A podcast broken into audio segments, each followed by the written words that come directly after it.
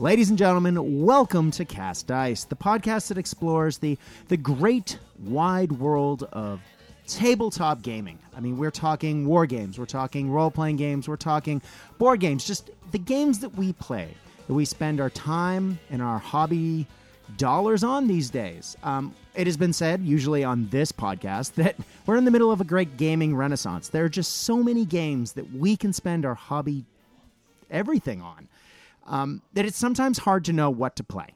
We we often feel like, at least a lot of my friends and I feel like that we can never quite get, get enough game time in, and when we do, there's the decision of what games to play. So the the the, the goal of this podcast is to talk about some of those games that we're playing um, and some of the things that are happening in the gaming industry. Now, you might be able to hear some noise in the background because this is a very special cast dice. This is not uh, recorded in the usual place. Uh, we are recording live from Good Games Melbourne, uh, which yesterday was the site where we held Operation Bear. Uh, at this point, I guess it's safe to say it was Melbourne's largest ever bolt action event. And I am joined today by two of the players.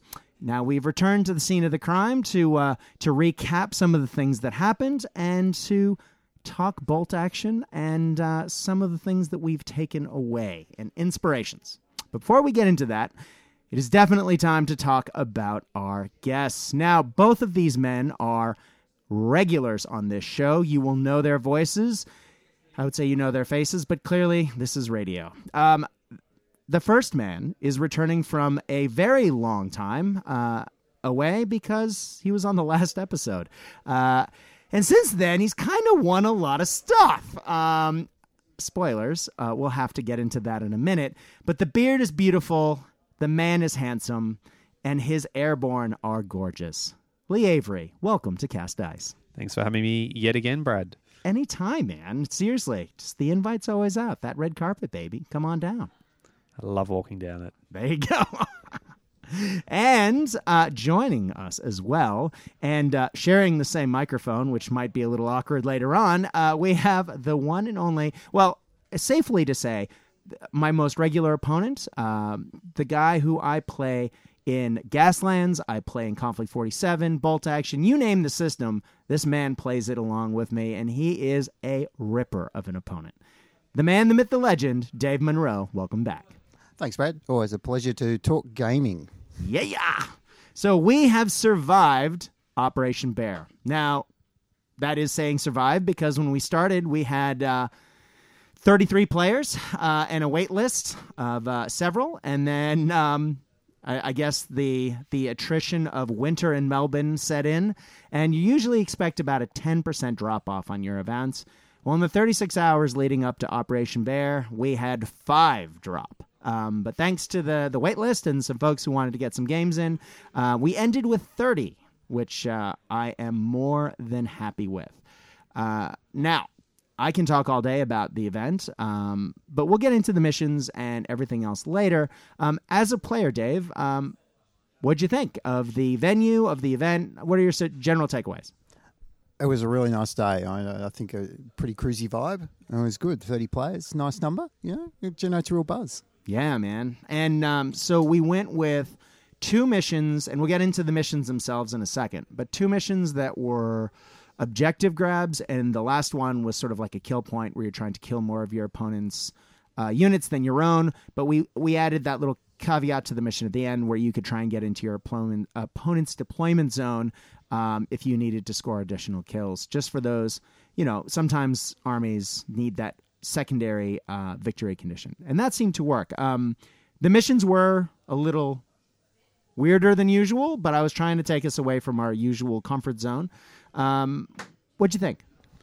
I like the mix of the two objective based ones and, and the, the kill point one. I reckon that's the, the kind of sweet spot for a three three game day. Yeah. That's nice. And we'll talk in more detail about the missions. Yeah. Definitely. Uh, because I also thought that it was an interesting mix of the armies. I mean, we saw a nice mix of uh, regular armies, veteran armies. There weren't very many all inexperienced forces. I think because of the way that the event was structured, uh, I required it to be one platoon. Um, you couldn't take multiple platoons, but I I expanded it out a little bit because I said you could take one of the plus one options that is in a normal platoon, so a tank or an armored armored car or a mortar or something like that, and you could take a second one of those, but you couldn't take duplicates. So you couldn't take, for example, two medium mortars. You could take a heavy mortar and a medium mortar because they're separate entries. Um, you could take uh, a Panzer 4 and you could take a Panzer 3, but you couldn't take two Panzer 4s, um, if that makes sense. So, um, yeah, it, it meant that listing, I, did that to sort of prevent bloat um, of order dice. Um, but I also did that just to give someone, you know, give folks a new listing set of criteria to sort of play around with. Uh, and people seem to really like the experimenting with it. Uh, it was also 1,111 points, and that really pushed some people out of their comfort zone. Uh, but Lee, uh, what did you think about that whole? So the army building criteria slash the event itself. What were your general thoughts? Yeah, I thought it was good. I think it's worth pointing out as well. Uh, it didn't allow theatre selectors, so yes, it meant good point. had to be generic platoons out of relevant army books. Uh, what that meant was sort of, I suppose, a bit more general sort of stuff. We still had quite a variety of armies turning up, Yeah. different forces, and then within that, different sort of, I suppose, themes emerging as well. So, as Brad stated, ran my airborne again, um, but there was you know a wide variety of different German forces and some different British forces, and people taking what you know they might have used as theatre selectors in the past and just using them as a generic platoon. Mm-hmm. Uh, I think the extra option from a from a zero one option sort of created some interesting lists as well. Definitely saw more armor and Oh, vehicles yeah. on the table. Uh, I definitely noticed that. So I think um, speaking to a couple of players afterwards, hadn't they felt they hadn't packed enough anti tank Mm. to deal with vehicles. They didn't realize sort of the escalation it was probably going to provoke. Yeah. I think the extra points contributed to that as well. I'd agree. So yeah, it's definitely a couple of combos kicking around that were quite interesting. Um, but yeah, you know, terrain was beautiful. We had uh, 15 tables set up, which is quite a bit to pack into a game store, Yeah. And you know, still a bit of room to move around, so it wasn't too crowded. It was good. Yeah, I was able to get in on the Saturday night, and the Good Game staff were amazingly accommodating. And we just pushed the tables around and um, sort of spread everything out in such a way that I didn't feel like things were cramped. Um, like to be honest, at Operation Wolf, I, I didn't do that, uh, and it didn't occur to me till everyone was playing just how tight it was.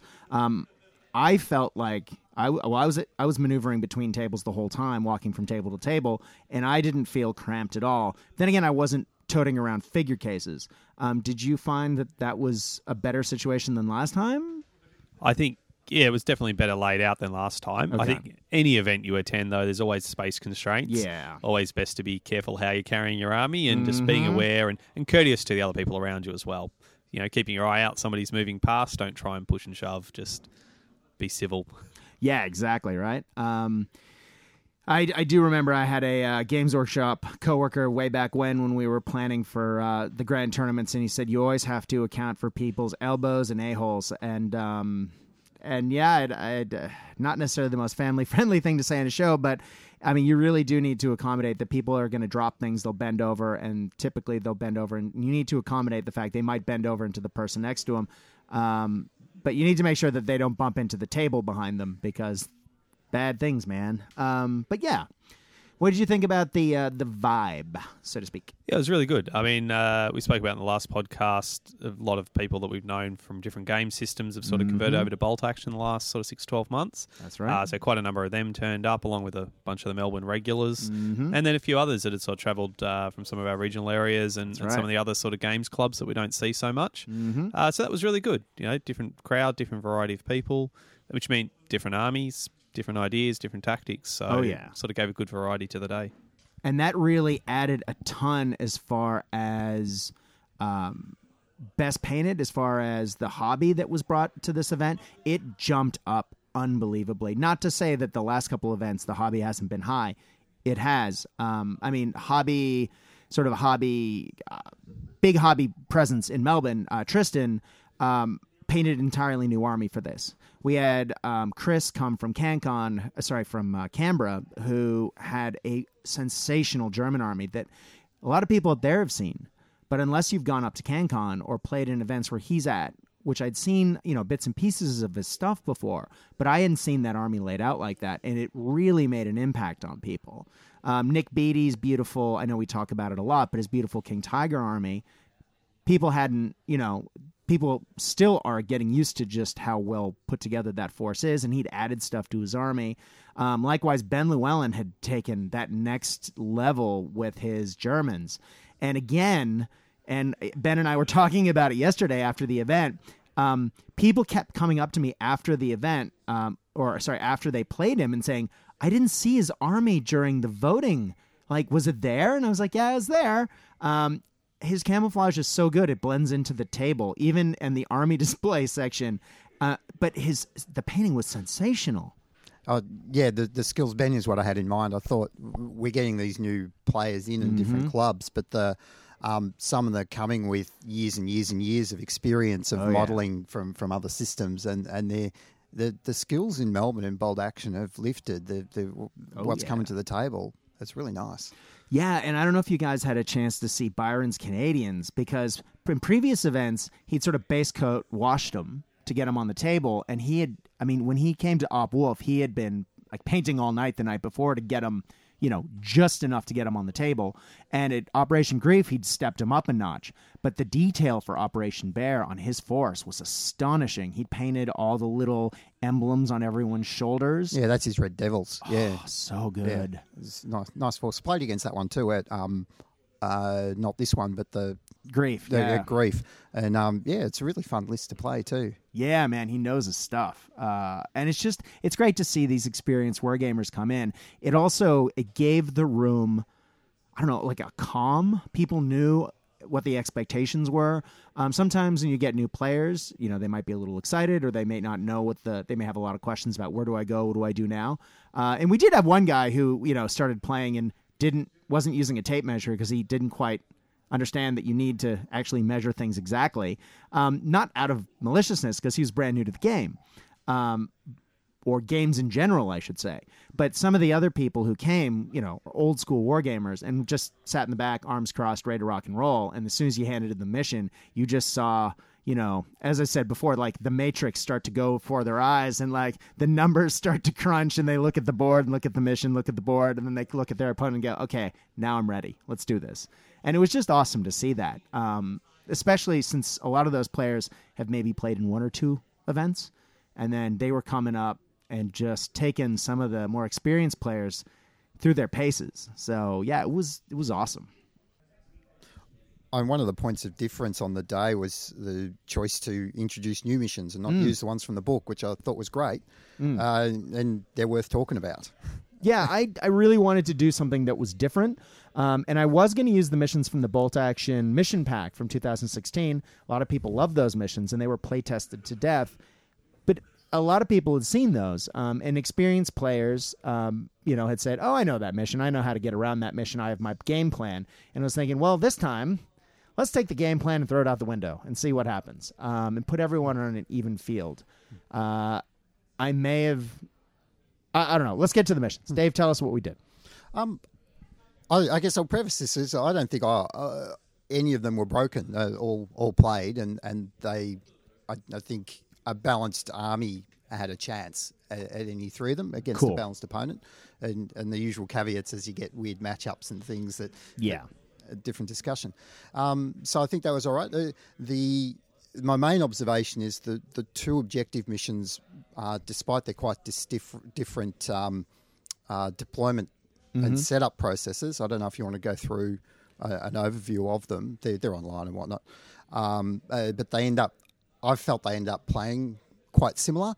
Well, let Uh, me let me tease that out quickly. So the first mission was limited reserves, and the way that the it deployed, it was basically imagine the table as a rectangle with the long sides at the top and bottom of the rectangle.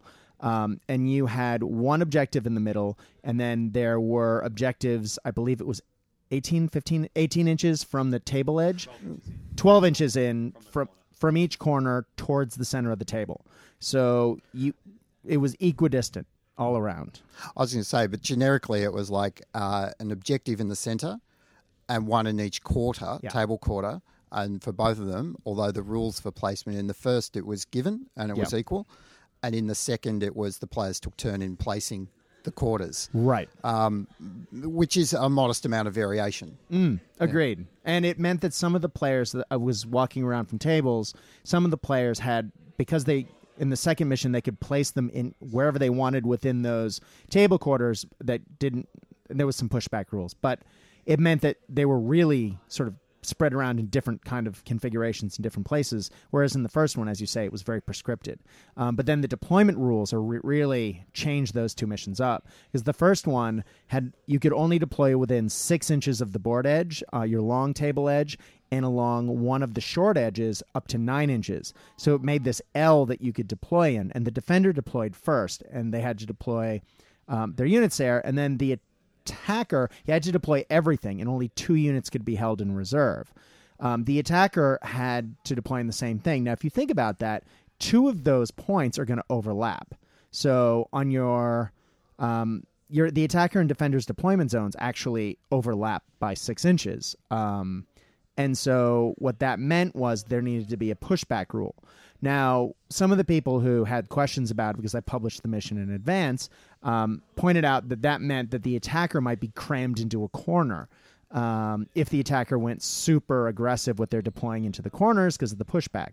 So I put in that you could deploy, and I think that's where the 18 inches was 18 inches from the corner in sort of a circle as well. So the attacker got more of a generic um, deployment than would maybe the defender could have if the defender got super crazy. Um, but what did you think about that? It occurs to me as I was listening to that explanation is that I had a low order dice army, and I think on the day I ended up, yeah, each of my opponents we all had relatively small order dice dis, uh, lists for those two games, so the the whole spread out thing wasn't really an option. Yeah.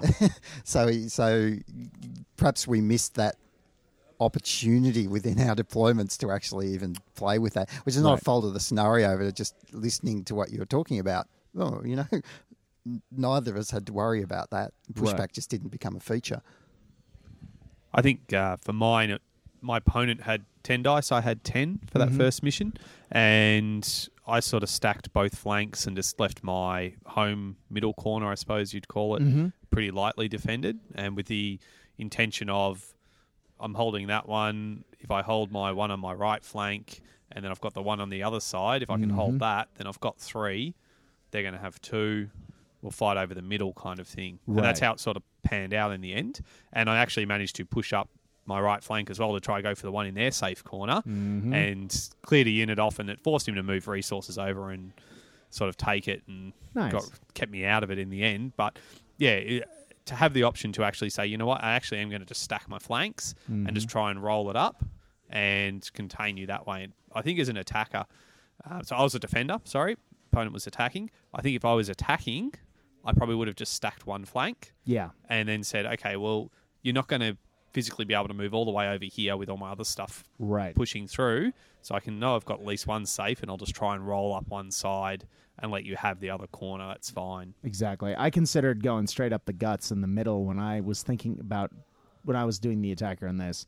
Um, but that was before I put in the the extra 18 inches. So once that 18 inches was added, I I would almost definitely sort of punch through the center and then, but I don't know. Then you want then you might get hit from both sides. It it depends on how you you look at it. Yeah, but that 18 inches from the corner, Yeah. you might as well deploy in the middle of the table. Yeah. Because you're six inches up. You're only 18 from the center anyway. Right. That 18 in coming from the diagonal, you're actually further away from the center point Yeah. because of, you know, algebra.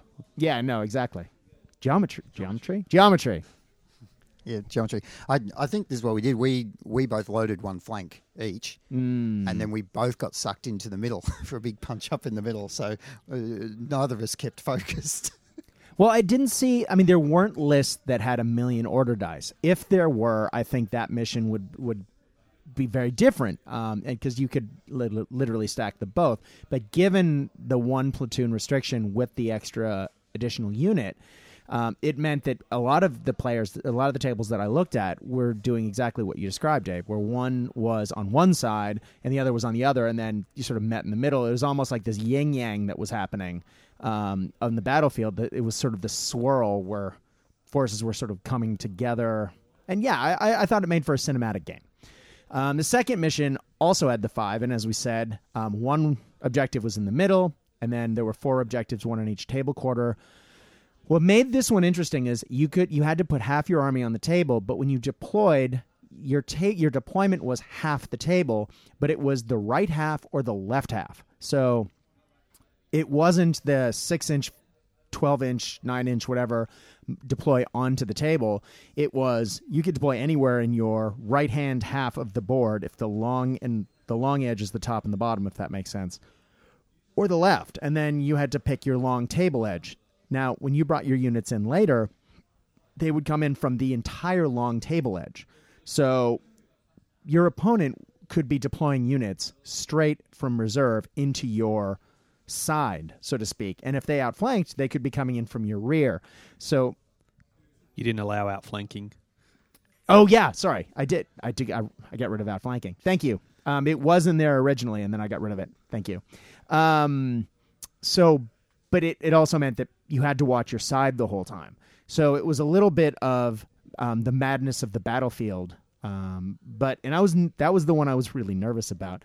Um, how'd you guys think that one played?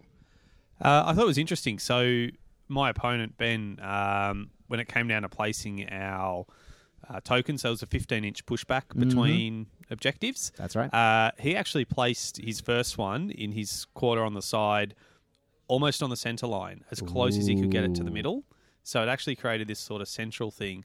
And I sort of countered with another one in the diagonally opposite corner, um, sort of 15 inches back, but a bit more towards, I suppose, the middle of the table. Mm-hmm. So it's sort of on the swing. And then he placed his third one um, pretty much as close as he could get it between the three to form a sort of square.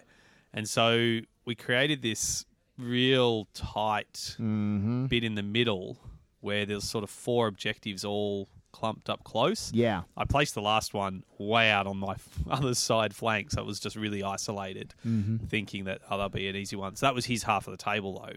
So uh, when it came to Ah. deployment, but what happened was he actually deployed very centrally. So uh, the 15 inch pushback, Mm-hmm. he literally set up as close as he could to my units with his vehicles.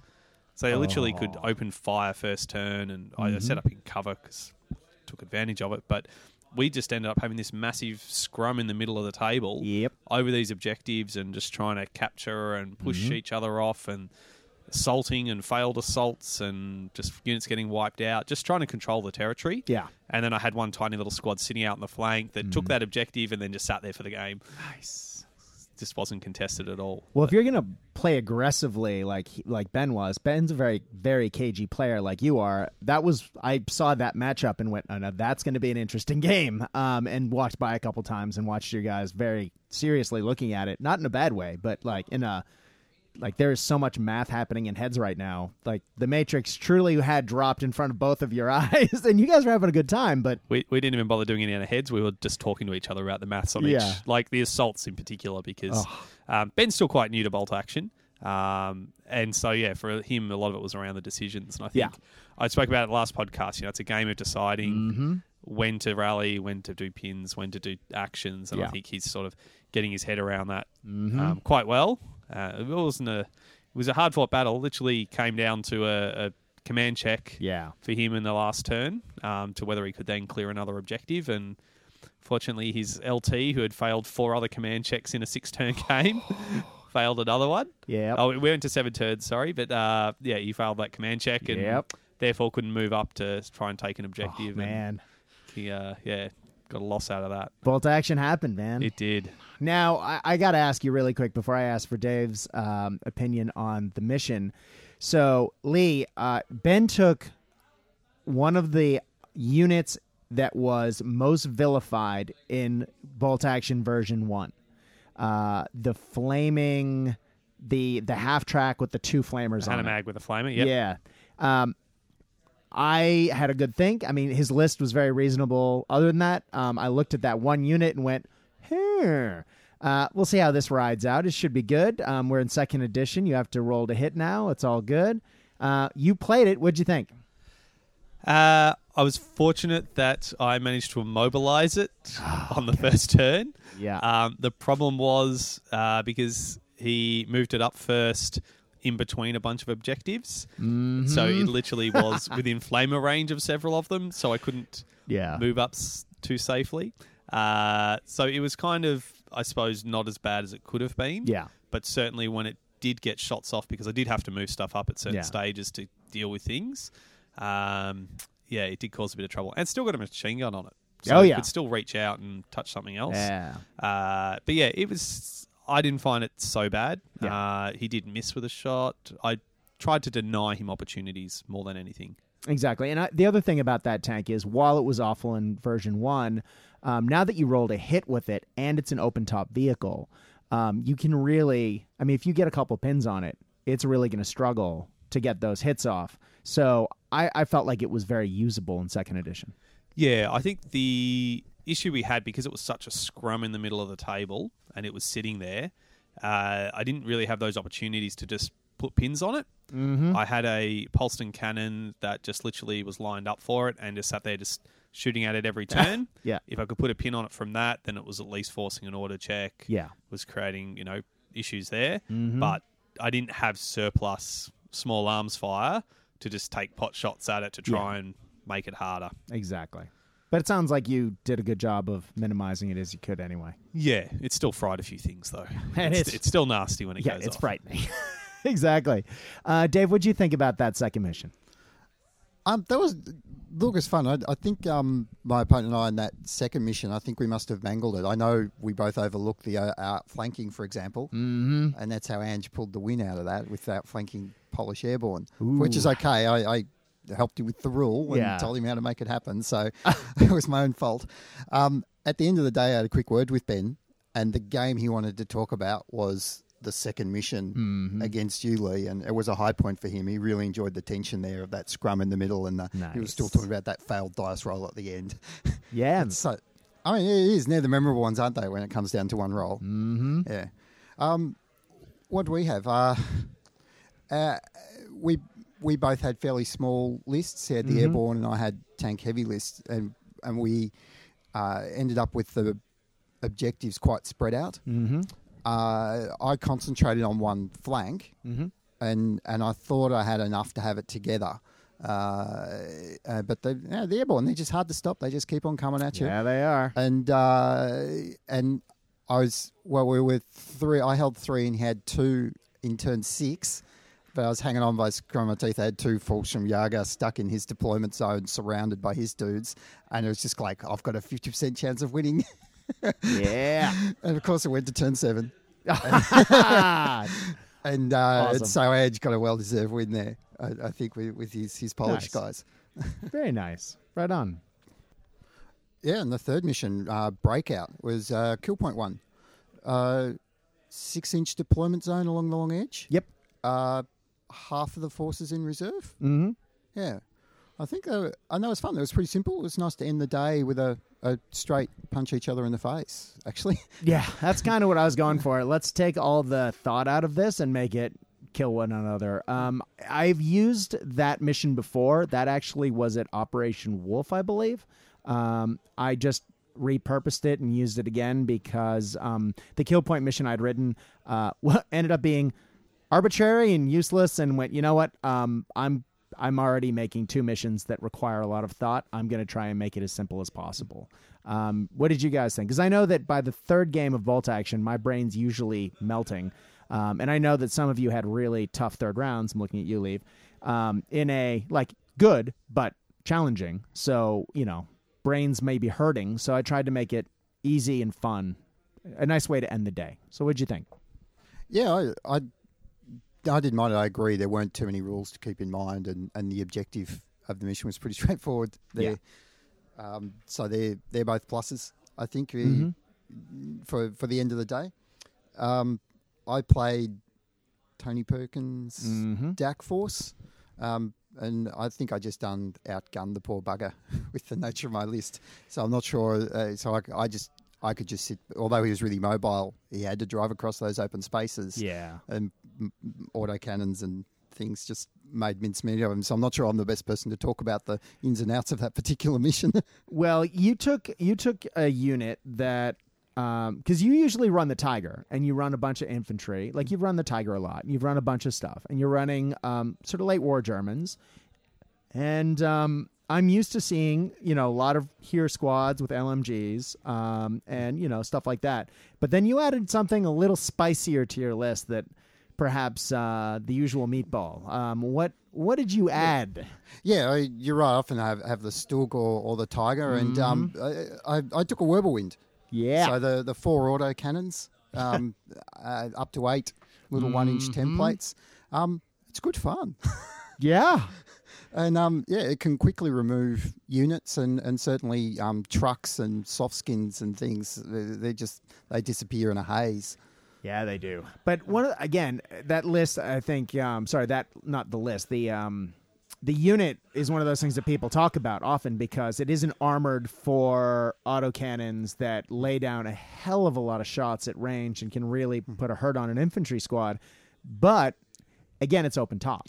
Yeah, it, it's open topped, and I think that's probably what makes it a little more acceptable. And it's not cheap. At Mm. No, it's 230 points, Right. it's um, what ten points cheaper than a Panzer 4 five points cheaper than a Stug. Mm-hmm. Something like that. so that's to plus or minus ten points. That's basically the same. So in, in some ways, it's got a narrower use. Mm. So you need a distinct idea in mind of what you're going to do with it. Yeah. Uh, I must admit, my idea was um, I I thought uh, I'm going to take the Tiger because they're fun. Mm-hmm. Hell, I've never used this model, and this is kind of themey because Tigers late war are often deployed with anti-flak assets, um, uh, flak assets. That's right. Uh, and so I put the two together. And then I looked up the rules. it was only after I'd seen some um, comments on Facebook. I went, "Oh, what have I done?" Yeah.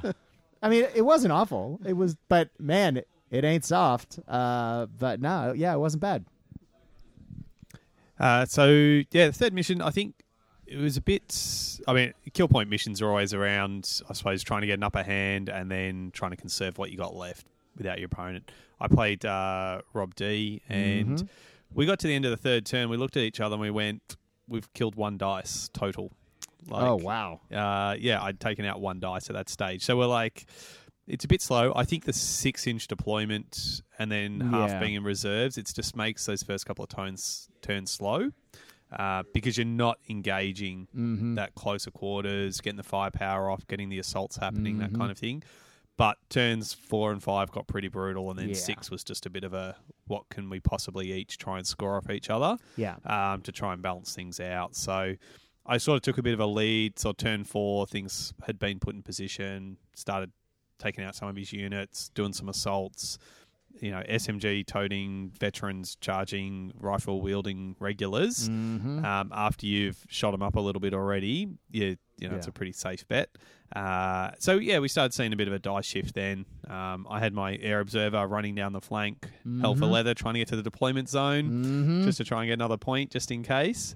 Uh, I was worried about his sniper taking a pot shot, so I just Mm-hmm. you know drove a jeep in the way for some screening cover. Mm-hmm. Uh, so yeah, that was a good game. Play Rob uh, a few times now, and yeah, I, I think he had me on dice advantage. He had fourteen to twelve, uh, but during that game, we both had periods of time where we pulled three or four dice in a row, Mm-hmm. and so you sort of get to string through some actions, but you never know if you're going to get the next dice. Exactly. So you've got to be careful. But um, yeah, we sort of worked through it, talked through a bit of tips for each other, and questioned, Nice. you know, do you really want to do that? Like this is the stats on it. Mm-hmm. Bit of oh, hang on, yeah, maybe not. And yeah, no, it was quite a good, good game.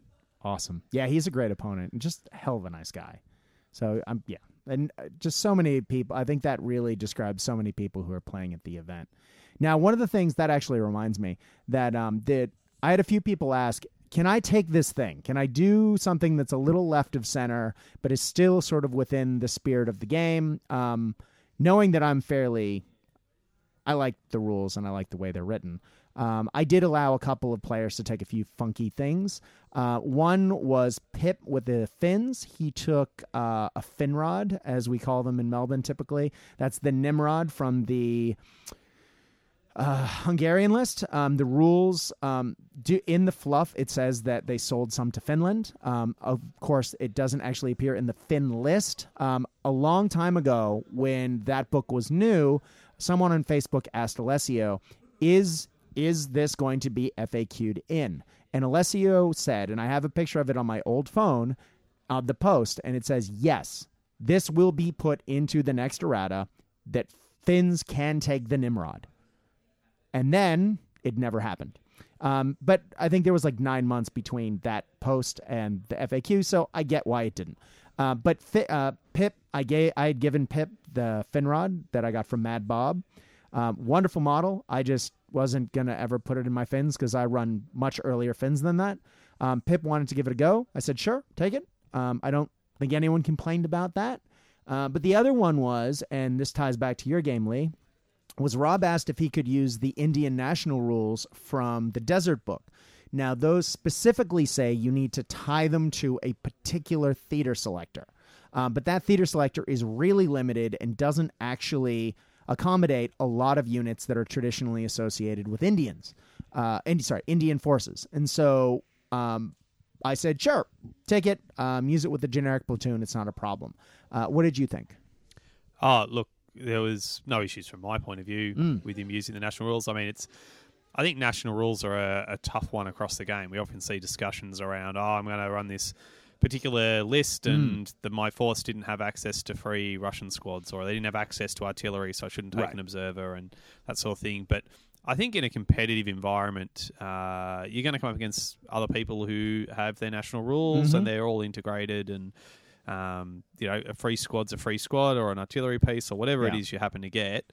Your opponents are going to have it. If you don't take it, you are you're putting yourself down a dice. You're putting yourself down points on the table as well. Yeah. I think it's not something that really really should be discussing as a a thing to be done. To be honest, it's part of the game design. Yeah. Um, but yeah, I mean the the leadership reroll from being Indians Mhm. um, popped up only a couple of times in the game. Yep. He either got wiped out or he passed his leadership checks. I mean, that, that was That's the bare right. bones of it. Needed a four, rolled a three naturally first time. It's Yeah. like, okay, cool. I mean, that's literally the Russian rule. It's the Soviet. It's the same Soviet re-roll your morale if you're going to be shot off the board rule. Um, so it's not like it's alien to the game. And instead of having a free artillery observer, you get a free ten man regular squad of riflemen, and that's it. And it's like, you know what? Cool, done. 100 points. Yeah, it's 100 points. It's interchangeable. And it's nice to see another British army that isn't British, if that makes sense. Like, Yeah. you don't see the RD Observer. Um, I don't mind the British national rules. Um, I just, whenever I play British, it's that, oh, you're taking the RD Observer. And so, as a, as a Sikh player, um, I've got a Sikh army that I love to play. I love using the Indian rules because I don't have to. Um, I can. I can run that extra squad of bros, and I would prefer to do that. I think it's fun.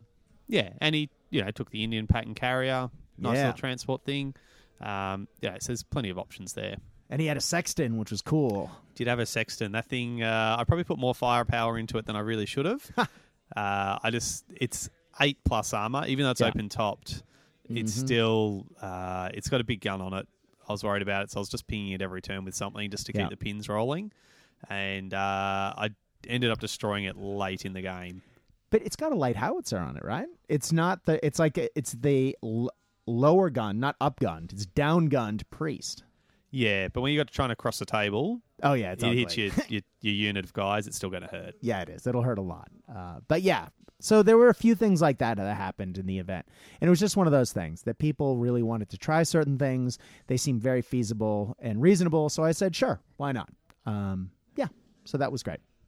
Well, all right, let's uh, let's get into now that we've talked about the missions and we've talked about kind of some of the general things that we took. I mean, clearly you took late war Germans, Dave. Um, had a great time, played the missions.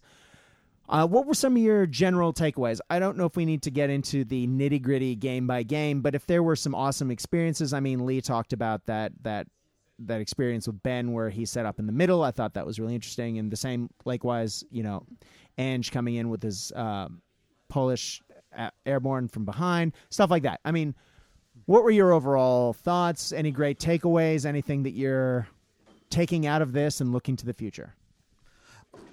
One of the things I, I, I did like was actually the encountering some of the new new players, Mm. uh, and I played. Um, I think my first game was against Guy. It was his first game, of Bolt Action, Oh wow. and so that was awesome. And you know, he he'd bought a box set. Yeah. Um, uh, uh, and um, and oh, one thing before I go on to the game was the box set itself. That was really sweet from Warlord. It was just Mm-hmm. everything from the box, and it was a nice balanced force. So it, it just kind of worked on the table. Uh, uh, SS, um, Yeah. SS force. It had a Mhm. had a Stug. Um, a bunch of guys, Mhm. and yeah, it was just a really nice list. And I was like, oh, okay, yeah, that's that's good. And that was Sean, right? Oh, yeah, it was Sean, yeah, and yeah, which was great because Sean was a bystander who came to check out Operation Wolf, walked in, saw the scene, saw the people, looked around, went, "Yeah, this is cool. Like this is something I'm kind of interested in. Can you tell me more about this?" And so we talked about it. He walked around, he watched some games, stuck around for maybe 45 minutes, and was like, "All right, cool." And then he came back. Yeah. Um, and he came back with an army, and it was awesome, man. Yeah, it was awesome. He had he had three colours on it. Yeah. Um, obviously, he's, uh, you know, we all start somewhere. Yeah, exactly. But there was um, minis with paint on on the table, mm-hmm. giving it a go. Um, so that was that was good fun. And um, yeah, there was a lot of um, oh yeah, here's my tape measure. You might want to buy one. Um, Yeah. and and that, but no, it was it was a very civil game, and it was pretty Mm-hmm. cruisy. And um, yeah, and um, I damn near lost it too. So um, yeah, but um, so that that that was nice actually as an environment to, to come in and not uh, and not be too intimidated. I think there was a few newbies there that were Yeah. were new to wargaming, not just uh, he he came from a board gaming background. I think I'm not sure. yes. Um, uh, so so that was nice. I think there's room for that. Um, uh, well, not room. There's absolute place and need for, for that sort of experience as well. to grow the game and the scene and yeah and it also it's really nice to see people who are coming in who have gaming experience and not necessarily tabletop wargaming experience but tabletop gaming or gaming in general experience um, just because they the way they look at things is different. Th- their brains are wired in a different way. They're used to looking at things a different way. And it forces us who you know i talked about a little while ago the old wargamers looking in the background going yeah i got this. But you know you can really be thrown for a loop sometimes as you say you know you can lose your first game or you can lose to someone playing their first game just because i mean and i know from having looked over your shoulder that he wasn't making bad decisions in that game so he definitely knew what he was doing um, tactically and he was just learning the rules around doing that Yeah, and so that that set the day up well. Um, I I always come away, um, well, actually on the tram on the way home for after a day of gaming, I'm just blah blah blah, and the brain is just white noise static. But the next morning, yeah you wake up going, oh yeah, here's some thoughts. Oh, gee, that list was really interesting. So Yeah. seeing Tristan's partisans, yeah um, I've got twenty odd partisans painted, but no Mhm. toys to go with them, and but seeing, oh okay, maybe a list could work. Okay, oh yeah uh, so there's always there's always another project around the corner, and that's another nice thing from those days too. absolutely uh, lee what did you think Uh, I think it was interesting. I, I touched on it earlier. Uh, the change in lists we've seen. Mm. I think uh, the points values sort of changed. Um, sort of making it a bit bigger. People taking a few more toys. You know, Mhm. the Tiger and Wind. You wouldn't see both of those in a in a list a few months ago um, because they would have been. Um, you know, the option wasn't there to start with, but I think it's sort of been a bit of a shift in the community locally. mm-hmm. Definitely see more armor. Uh, my reaction to that is take more troops, and then they're wasting Yeah. their points. Oh, you got a big AT gun. That's great. You're going to kill a dude a turn. Never going to make that points back. oh yeah Um, so yeah, I, I think that's sort of interesting. Uh, Jail took a 88, flak 88. yeah I played him in the first game. He basically parked it looking down a roadway between buildings. Uh, Pinged him a Sherman, and then we basically just tried to range in on him with my mortar for the whole Mhm. game, and never actually caused a single wound on the thing. Uh, So it's good. quite annoying.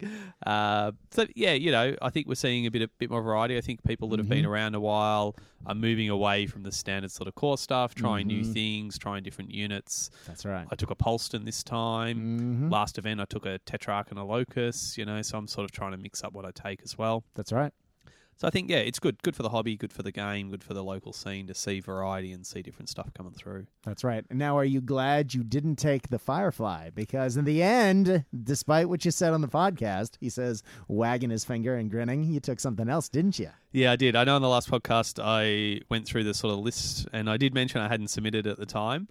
I think that sort of helped talking through it with you, uh, solidify a few ideas in my head. And I sort of walked away from that, looked at my list, and went, I don't have enough order dice. I had 10, Mm-hmm. and I thought for 1,111 points, it's probably not going to be enough. Um, so I dropped the Firefly down to a regular Sherman V Mm-hmm. and added in a Jeep, and I think, and I switched around my artillery a bit. So I ended up taking the Polsten and a light howitzer. That's right. So it was a bit of a bit of a change around. I think I had to change some loadout, um, SMG loadouts or something in the squads just to get the points to hit. Yeah, but I did bit. hit the magical eleven You did. That was just uh, that was just accidental. That wasn't sort of aiming for that. Yeah. The previous list was eleven ten, I think. But yeah, just fiddling around with stuff, you end up changing it a bit. Uh, so yeah, I, I think that was probably the right decision to Mhm. do that, just to have the extra dice. Uh, the Sherman itself, uh, I'm still new to tanks.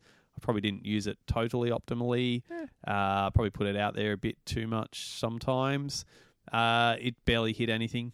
I'm not sure they're worth the points. I think I'd rather take another squad and a second PIAT or something. Mhm. But uh, yeah, it it was fun. Good to drive something around, make brum brum noises. Exactly. And say pew pew occasionally. Yeah, very occasionally.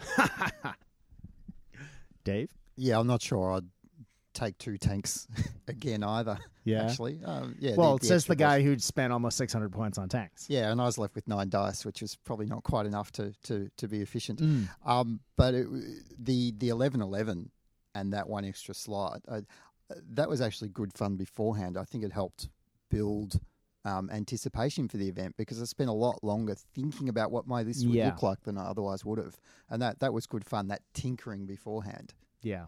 Yeah, I had that same experience um, a couple of events ago when Tristan ran Operation Heavy, and it was, I think, 1350.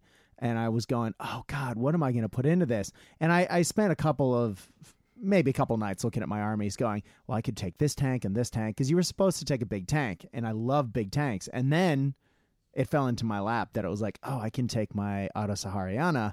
Well, that solves all of my uh, my because that's a list that doesn't really work at a thousand points, and it doesn't really work. It it kind of works at twelve hundred, but I was kind of skimping on what I wanted, and I was like, wait a minute, I have the Auto Sahariana, I have thirteen hundred and fifty points, and Tristan okayed the list and went, yep, boom, put it on the table, and it was just it was so much fun. Um, but that's an army outside of a friendly game that may never see an aga- event again. Not that it's not competitive, but it needs a very specific point value um, that most events won't run. So yeah, and a tank platoon because otherwise you're running three and three platoons, and some of your vehicles are, counts as this, and it's just a headache. So yeah, I'm just really glad that um, people seem to really enjoy the the the the challenge of coming up to the 1111. Um, I didn't end up giving an award to someone who got an 1111 because a lot of people did it. Um, but I think uh, that it was an experience for people to do that. Um, and yeah, I think the extra slot and forcing people into one platoon. Um, if we didn't have so many great events happening in Melbourne, I wouldn't have done that. I would have said that, that that's really going to hamstring people. But given that we have so many events happening at the moment, it's nice to do something a little different. Yeah, that that that was one of the fun things about the kind of going into the day. Yeah, it worked all right on the day too. I think. Yeah. Yeah. fun. I mean, yes, I don't think it it led to a ton of variety in listing, um, but for a one-off event, yeah, fun and games. Well, let's talk about how the event actually finished up. Um, so we gave away nine awards at this event. Um, best noob went to uh, a gentleman or a gentleman, a, a, a young a young man um, named Eamon. Um, he was the first uh, preteen I've ever had playing in one of my events. He was 11, um, and he won two of his three games. So he definitely took it seriously. He had a good time. He was playing. Um, think he may have had a little uh, support from the people who played against him, but uh, everyone had a great time playing against him. So that was awesome. Uh, it's great to see some uh, some fresh blood in there. Uh, his dad was also new to the scene and was playing. Uh, we also had best painted. Um, now that was player voted, and we had a very clear winner. Nick Beatty won that. Uh, and again, his King Tiger list with all those converted infantry models and that paint job is just sensational. And um, yeah, people just clearly voted that one for the best. Um, now there was Hobby Hero. Now that was the TO determined one. that was sort of best painted, best conversion, um, good theme, everything, sort of the total package. Um, and that one went to Tristan with um, the partisan forces we've been talking about in this event. Um, he's been painting that army for uh, old friend of the show Jacob um, in Sweden, uh, and so yep, that he got that. While I breathe, do you guys want to say anything about any of the things I've listed so far? The armies look nice. Yeah, I mean they all looked fantastic. I mean you don't get you know a clear player vote winner without having something really nice, and you don't get sort of hobby hero without sort of putting a bit of a package together. Mm. You know, you've got to think about your theme, your lists, presentation, conversions. You know, Tristan had made a quite a nice little um, bombed out house display Yes. board with you know his partisans sort of hiding out Mhm. and sort of uh, was it Hetzer I think he had coming He down did. the road. Yep, and yeah, nice little sort of paddock forest thing on the side, and you know Mhm. expect partisans to just pop out of anywhere. Exactly, just that. like they would normally do. Correct. So yeah, it looks good. Yeah. quite liked it. Uh, now we had a new player who came and got best sports. Um, it's a, my old buddy Jermaine, um, who is you know a veteran of many game systems.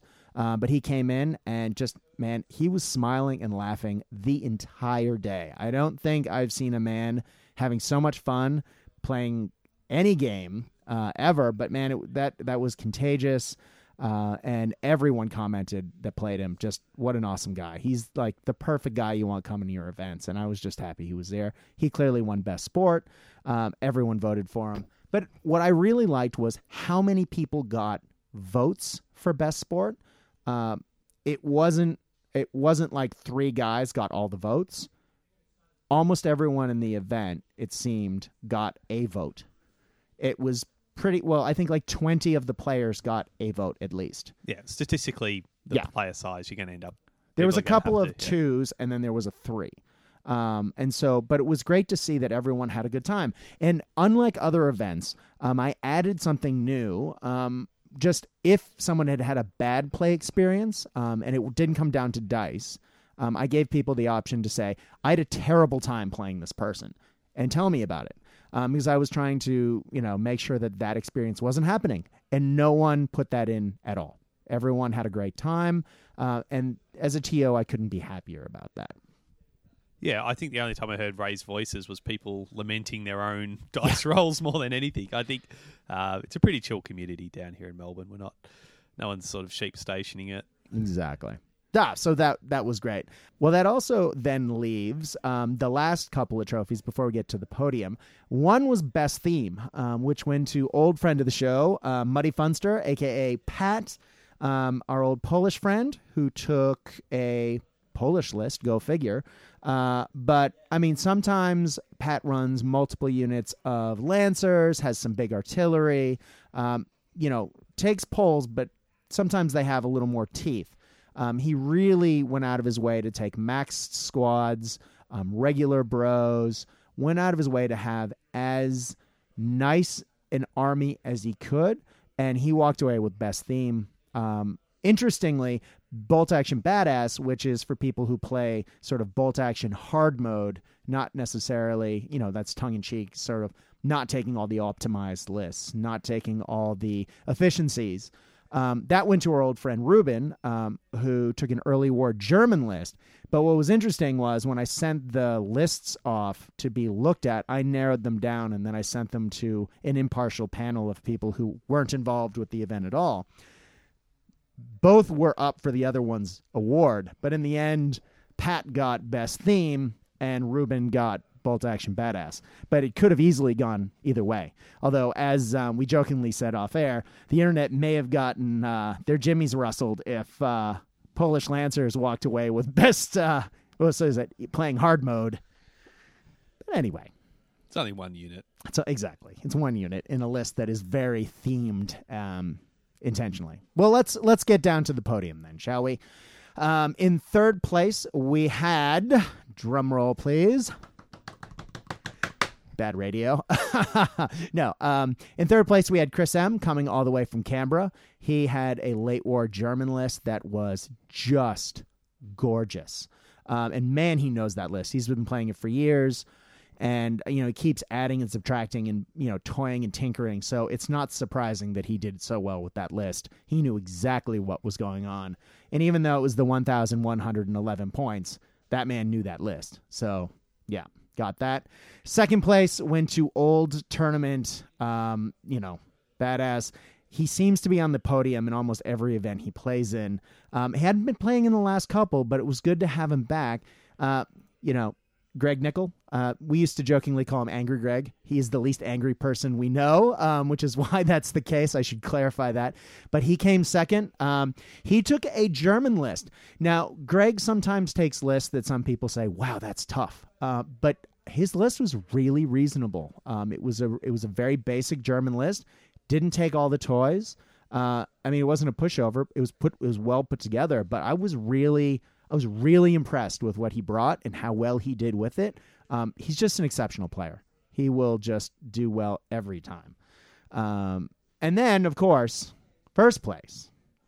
Now, I, I did I did uh, say earlier on that uh, one of the guys in this room keeps winning things, and he, he may have also won something magical recently, but uh, that beautiful, handsome man and his beautiful, handsome beard, Lee, tell us what it's like to to win Operation Bear. It was great, Brad. Taking out the biggest Victorian event. Uh, it's good. It's just my warm up for uh, WinterCon. That's right. Three weeks in Canberra. So I think those guys just need to get prepped. That's right. the A game's coming. I'm, I'm just on fire at the moment, just gaming. I think, uh, I- as Brad just said, I uh, I casually play Magic the Gathering. Uh, My partner, she plays it a hell of a lot more than I do. Mm-hmm. And I got dragged along to an event a few weeks ago um, because they were giving away some promo card that she wanted. She wanted two of them, so you need another bum on the seat. Mm-hmm. She told me it was three rounds and I could be, you know, go have some chicken wings for lunch. And I was like, okay, fine, I'll come along. Yeah. And I ended up uh, winning that after seven rounds of Oh wow. event. Uh, it was a long day. I wasn't prepared for it in the morning. but uh, yeah, I took that out and then I've taken that Operation Bear out yesterday. And uh, Nice. WinterCon's next. That's right, baby. Now, you, like Chris, you've been playing your list for years. Yep. Now, uh, you're very, very good with it, and you know it. I mean, just the conversation that we had on the last podcast. If you haven't listened to this, if you're, listening to this, guys, and you haven't listened to the previous one where Lee talks about his thinking behind the units in his army, it is obvious that A, Lee works with numbers for a living, and B, more to the point, he knows the ins and outs of that list like nothing else. Is it time to move on? It is. Yes. Now you have been talking about this for a while. You've been hinting and you've been picking up bits and pieces. I have. I had the final uh, box of parts arrive this week, actually, from Warlord uh, that I've been waiting for. It turns out it's been sitting at the post office for a week, and they never uh, carded me when they couldn't deliver it. Uh, but fortunately, it's now in my hands, so I'm going to start on it once I clear a current project off my hobby desk. Nice. Uh, but I'm taking up uh, Easy Mode Americans. Oh, 'Cause, it you know, burns. I'm looking for popularity. uh, so it, this actually, this idea was born out of some reading I'd done last year, just sort of reading up about World War II and different parts and, and bits and pieces. And then post CanCon this year, which is held in Canberra here in Australia, it's about a eight-hour drive from Canberra back to Melbourne. Uh, usually do it in two parts, and uh, I was driving back with one of my good mates, Dan, uh, who's also a bolt action player, and we were just talking about lists and ideas, and I won the Hannah Hannah Swag Award this year, which is for the best themed army, and it's I took the three units of eight um, paratroopers on Yep. the Welbikes, and it was all modelled up and all pretty nice. Uh, and I was driving back talking to Dan. I said I should try and go again for Hannah Swag next year. So I've been doing a bit more reading, and I've got a particular American force that I've done a bit of research on. They're very uh, themey. It's very particular theatre of the war. It's Yep. very location based. It's very uh, it's a lot around modelling opportunity, painting opportunity to, to make them stand out. Uh, and but the list, if you look at it, it people people people are going to think it's a bit bland, but that's why I'm forced into that in a way. Yeah, uh, that and that's my gripe usually with the American list. I'm like, ah, it's the same thing again. But it's uh but it's the canvas that you can then paint your picture. Correct. Yeah. Are you going to talk about your theme or are we saving that for another day? Uh, we can talk about the theme. So Hit us. What do you got? Yep. I mean, because it's not the same stuff as everyone else was. Doing. No, man. this is something new. This was it, and this was, I think, the long drive home. We're sitting there talking about what people had been taking and what we'd seen in the scene, and what was something that hadn't been done. And the thing for me that hadn't been done was uh, the African American buffalo soldiers. That's right.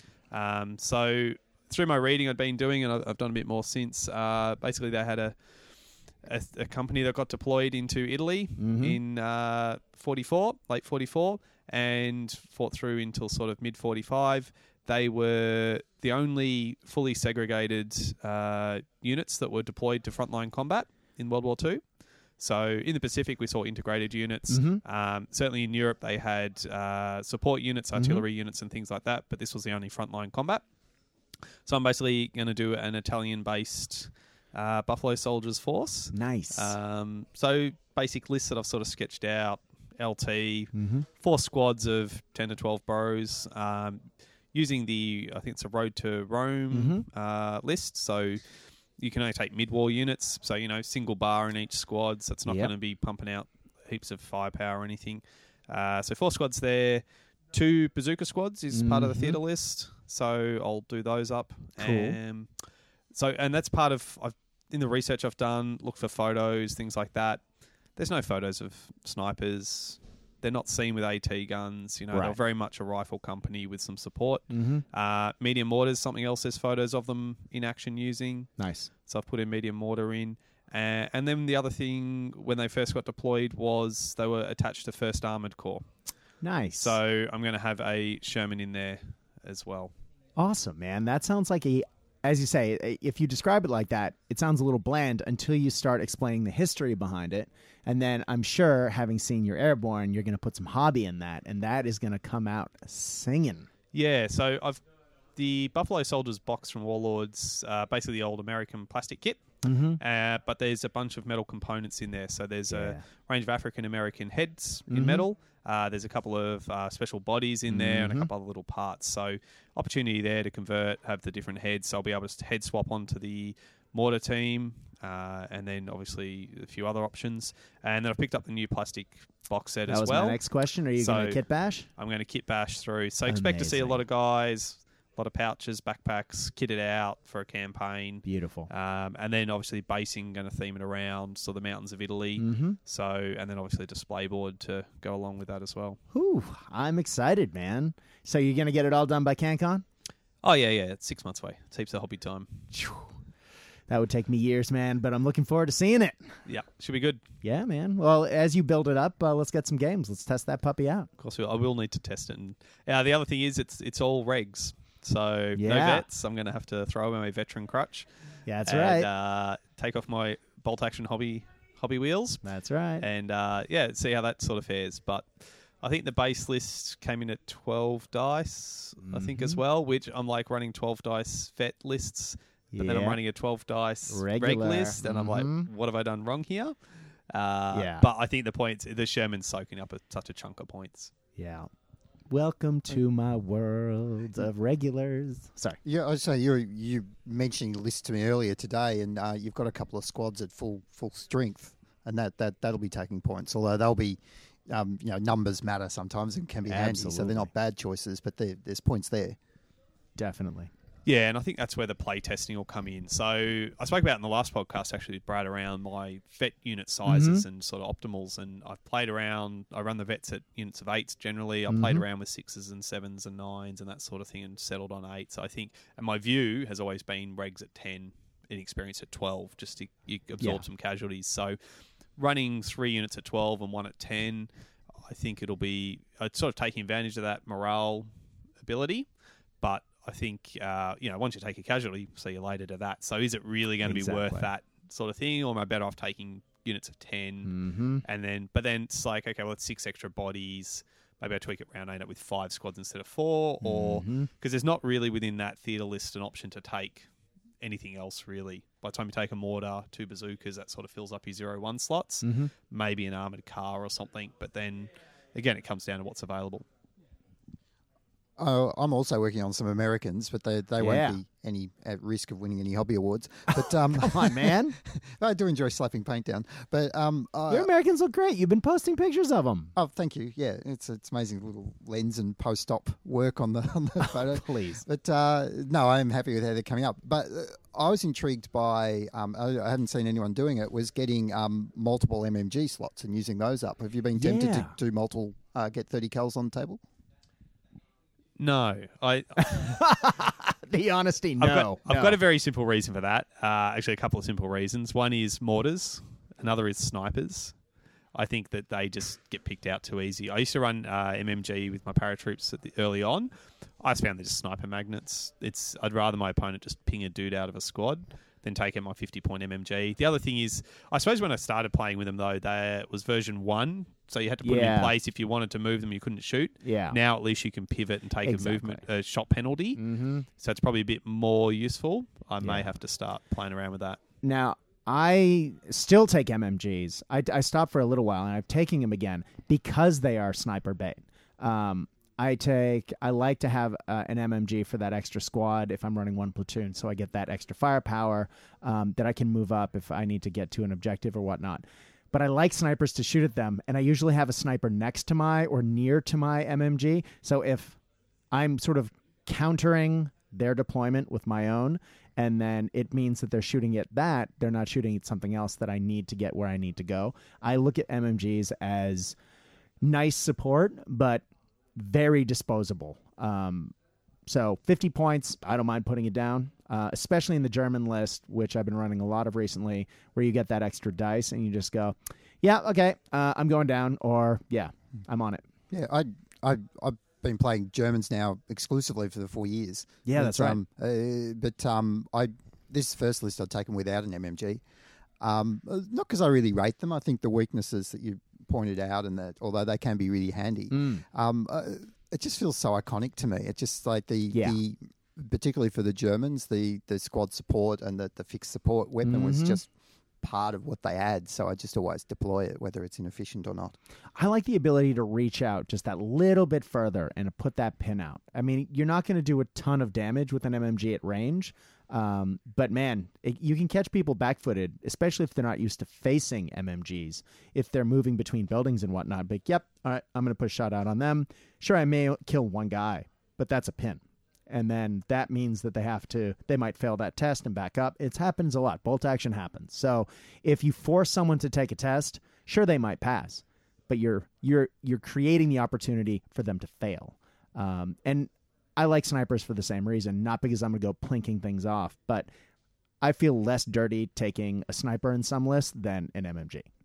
Yeah, sure. Uh, I think it's just a trade off. I think um, the key thing is going to be that play testing and then seeing what works for me and, and Totally. my play style.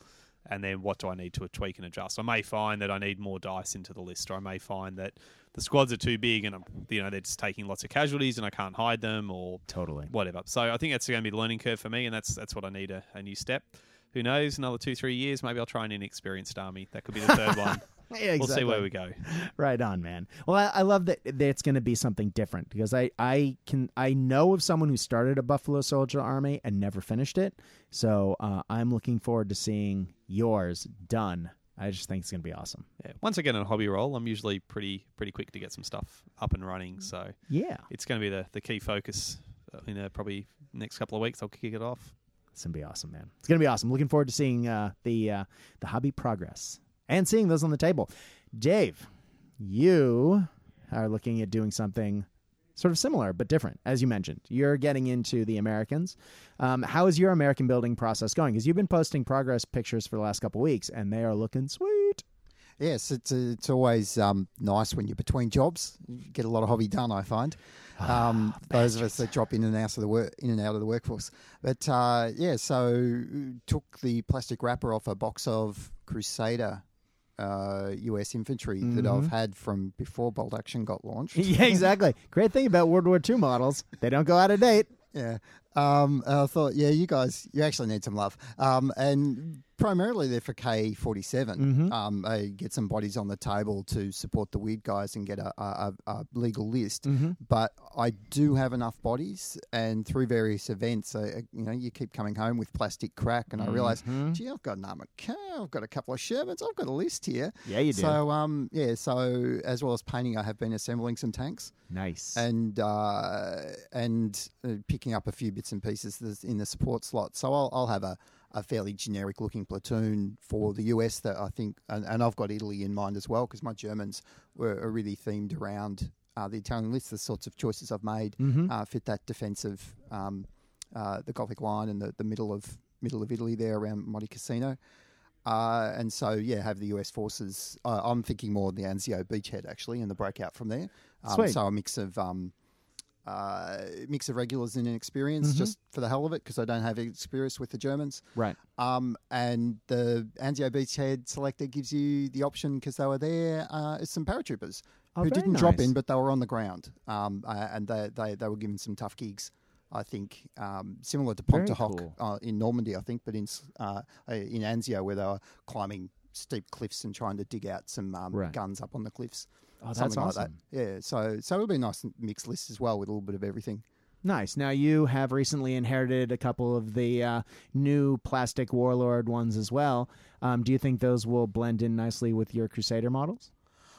I'm hoping they will. I, I've found on the German side that they mixed in well, and I Mhm. think for size, certainly the, the size is quite similar, Nice. and they both they're both reasonably chunky, sort of at the Yeah. Hollywood end of the scale. Exactly. So, so I think at arm's length it'll be pretty hard to tell the difference. The, the biggest thing is be plastic and metal. Yeah. But uh, you know, again, once all the paint's on, Can't tell. Yeah.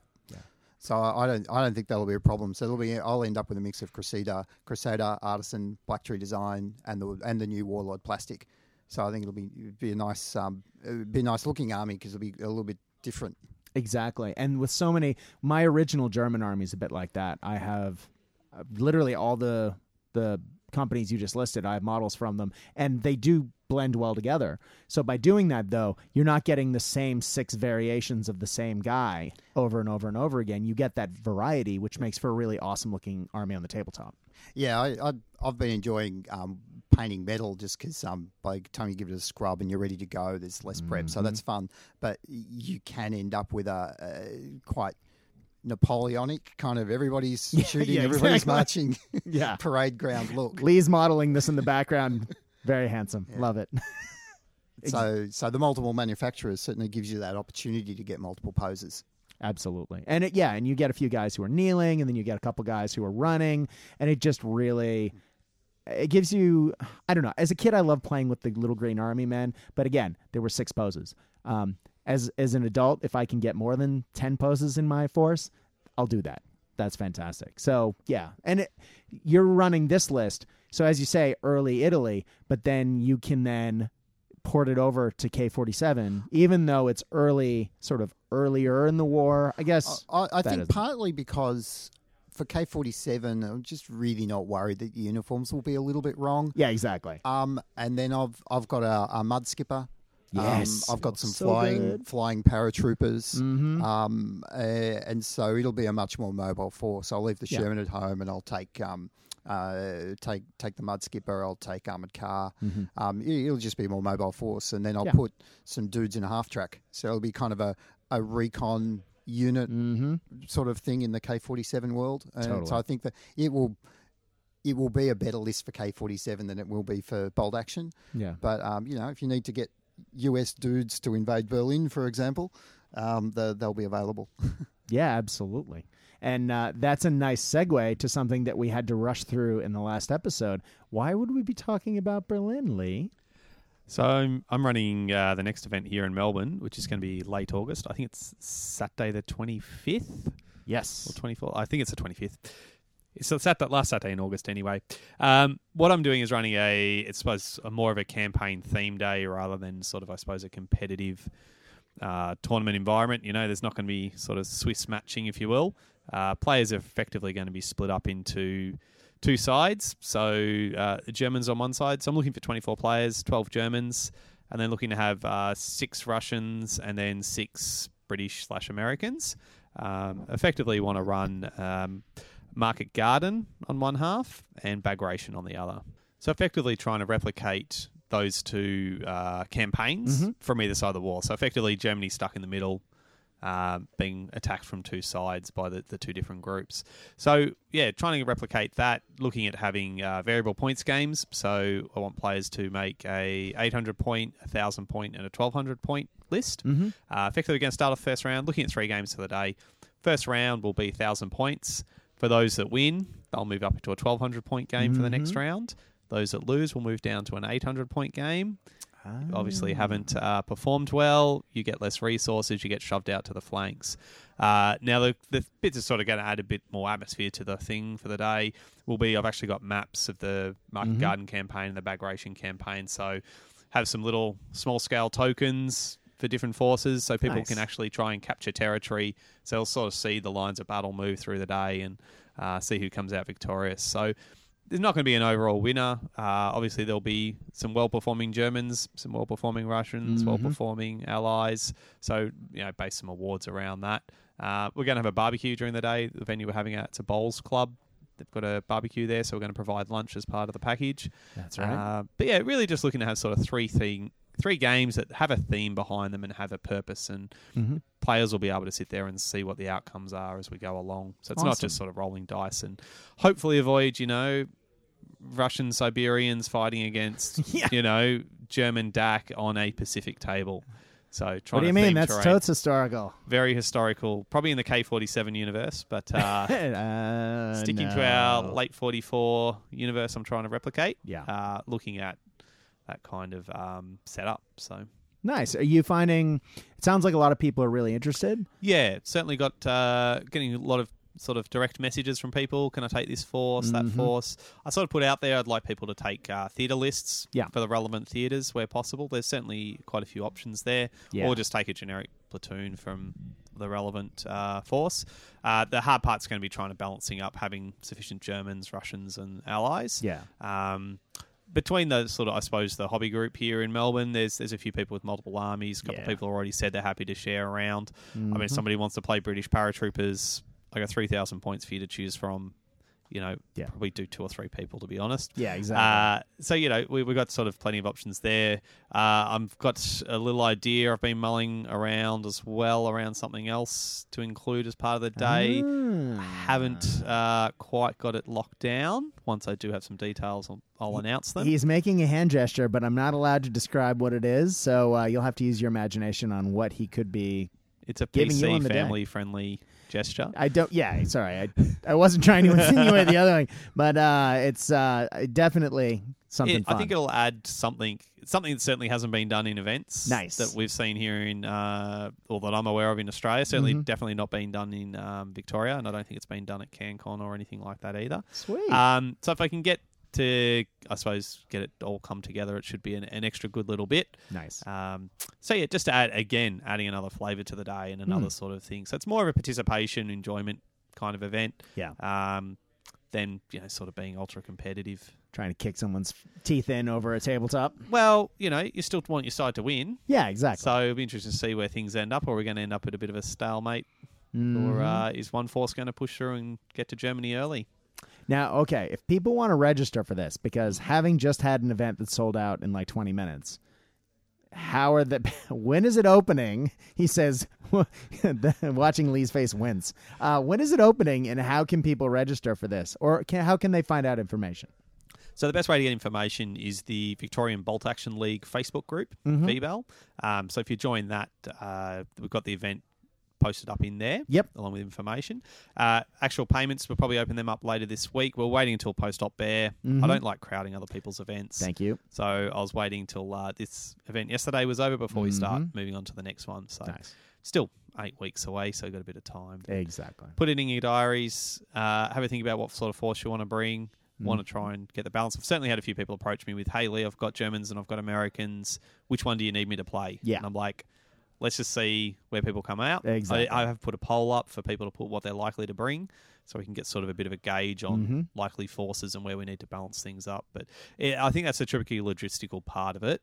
Yeah. is trying to get that right balance so we can have sort of a bit more historical matchups. Agreed. And I, uh, I, I couldn't help from a, very, a purely selfish. I was like, oh, I know all about Market Garden. At least I know a fair bit. I know very little about Bagration. And then I started researching. And then I looked at the dates, and I was like, you bastard, because all of my forces that are fall into that neck of the woods from you know, Germ, be them Germans, be them uh, Soviets, be them any you know anything allied wise. It's all winter. Bagration and Market Garden are like summer slash fall. You jerk. Yeah, summer and um and it's the start of the late war stuff for the Russians. I mean, it, it's is. you know they, they've got the resources rolling now. Their factories Mhm. are working again, and and uh, it's the motorized guards lists and Yeah. things. It's, Mine it's are all interesting stuff. white. Gotta get, It is. warm it up, get some board shorts out, and off you go. exactly. Uh, I do have. Uh, so going back to something you said earlier, um, you were talking about sort of bucking the meta and doing an all infantry list. And after grief, or not after grief, after Operation Heavy, um, I had already started collecting models for this, but then I bought the rest of because Warlord had that awesome sale of buy three bo- or buy two boxes of um, Soviet infantry and get a third box or something like that way back when. Uh, so I now have almost 90 Soviet sailors that I would. Oh, I remember that order. Yeah. Posted Oh, yeah. a picture about that one. Yeah. Yes, I did. And so I'm looking at it going, hmm, hello. Uh, do I put 90 infantry regular models on a board? I mean, clearly there'll be some in- free inexperience in there to get the 90, but you got could- eight weeks. could be fun. Uh, I'm on school holidays, mister. I, I, I get to paint things because I don't have a job. Well, I'm on. Me too. I, I've got a Russian list in the cupboard too, Ooh. but there's no way I'd get that many men's painted Yeah. in two months. Just not going to happen to any standard. Yeah, I'm. I'm probably not going to do that because that would kill me. I may have picked up the uh, box of Russian plastics yesterday as my prize off the table Awesome. with no intention of doing Russians. Yeah, that ah, that definitely happens. We we need a painting gulag to get our Russians going. exactly. Well, that's the thing. We should just, you know, once a week get together, crack the whip. Everyone paint some Soviets. Oh, form a production line. That's Just you're on boots, you're on gators, That's it. you're on butts, uh, rifle butts. that's Let's go. oh, hey, family friendly wooden stocks, wooden stocks. Wooden stocks, wooden stocks, yeah. Uh, well, I, actually, that does, and I should mention, and I've mentioned it before, but it definitely bears mentioning again. Um, the prize table yesterday was incredible. Um, short of CanCon, it was the most impressive prize support I have seen in an event, and I'm not saying that because I ran it. Um, it was War and Peace Games came out swinging. They oh, they sent such a huge box of toys to give away. Um, Warlord Games sent a ton of stuff, and then pl- that just meant that player money could be used. So I, I had everyone. I bought everyone a. I had a, a custom laser cut objective marker with a bear head on it, saying Operation Bear and the the date of the event that I gave to everyone who played. Um, I had that made, um, and then of course made the trophies, but it just meant that there was so much money left over that I was able to buy a ton of stuff off the shelf here at Good Games because I have a great selection, and it was just, it was crazy. The amount that I was handing out was just sensational. And then Rubes, the man, got donated an entire Blood Red Sky package, the Battle of Berlin package, um, to anyone. And I was like, well, we could give that away as a prize or we could do a random draw. And he was like, yeah, whatever you want, man. He was just like, yeah, I, I want to share this with the community. So generous. And so um, we did an extra drawing for that. And it just, it was awesome to see, you know, we gave out nine trophies. We gave out a ton of prizes. Uh, people paid 20 bucks and they got to hang out with their friends, play some games, and then they got to wa- walk away with like 40 or if not more dollars worth of swag. So, uh, yeah, man, I love this scene. This is great stuff. Yeah, I, I think it's the support we're getting from the local um, distributors. You know, War and Peace Games. Mhm. Uh, Ian and John are really great, and I always make sure I have a chat to them whenever I'm at CanCon or WinterCon, just because they're usually there. Uh, and then, yeah, Good Games locally here has been really good for us as well. Um, particularly on a Sunday, packing their store out uh, Yeah. with 15 gaming tables. There was uh, very little space left for their other regular Mhm. customers and, and gamers. So, very generous of them. Yeah, it was awesome. And so many people walked in and just, you know, whoa, what is this? Uh, and a couple guys um, heard about the event um, either through this podcast or saw it on Facebook and came to check it out. And there was a couple guys who, like Sean, were just like, "So tell me about this bolt action game. I understand it's by Rick Priestley and Alessio. I understand." Um, it's people have likened it to like 40k third edition, and I was like, "Look, that's a very that's a very simple view of this. Let, let us talk through this a little bit." Um, and they're like, "Well, okay, what he, what would I need to get an army?" And it was like, "Well, if we took a look at this prize table, I can tell you you would need this and this and this, and then you're done." And they're like, "Well, how much would that be?" And you you tell them, and people who are used to Games Workshop prices, they look at that and they say, "I'm sorry, what?" Like that's one box of troops for an entire army. I was like, "Yeah." Yeah, welcome to Bolt action. It's great. Um, they're just like, but but what's the quality like? And I was like, well, especially with the newest uh, plastics and the newest resins, they're amazing. I mean, just go for a walk around, look at the tables. Yeah, see, and It's- yeah, it's and that was here. the next thing. And then with the just with the high quality of terrain uh, and the high quality of painting for the event, I said, yeah, go take a look around, man. Go check this out. Um, and I cannot go past um, the huge support we got from another local uh, manufacturer. Fantastic. He's been on the show recently, Viv from Knights of Dice.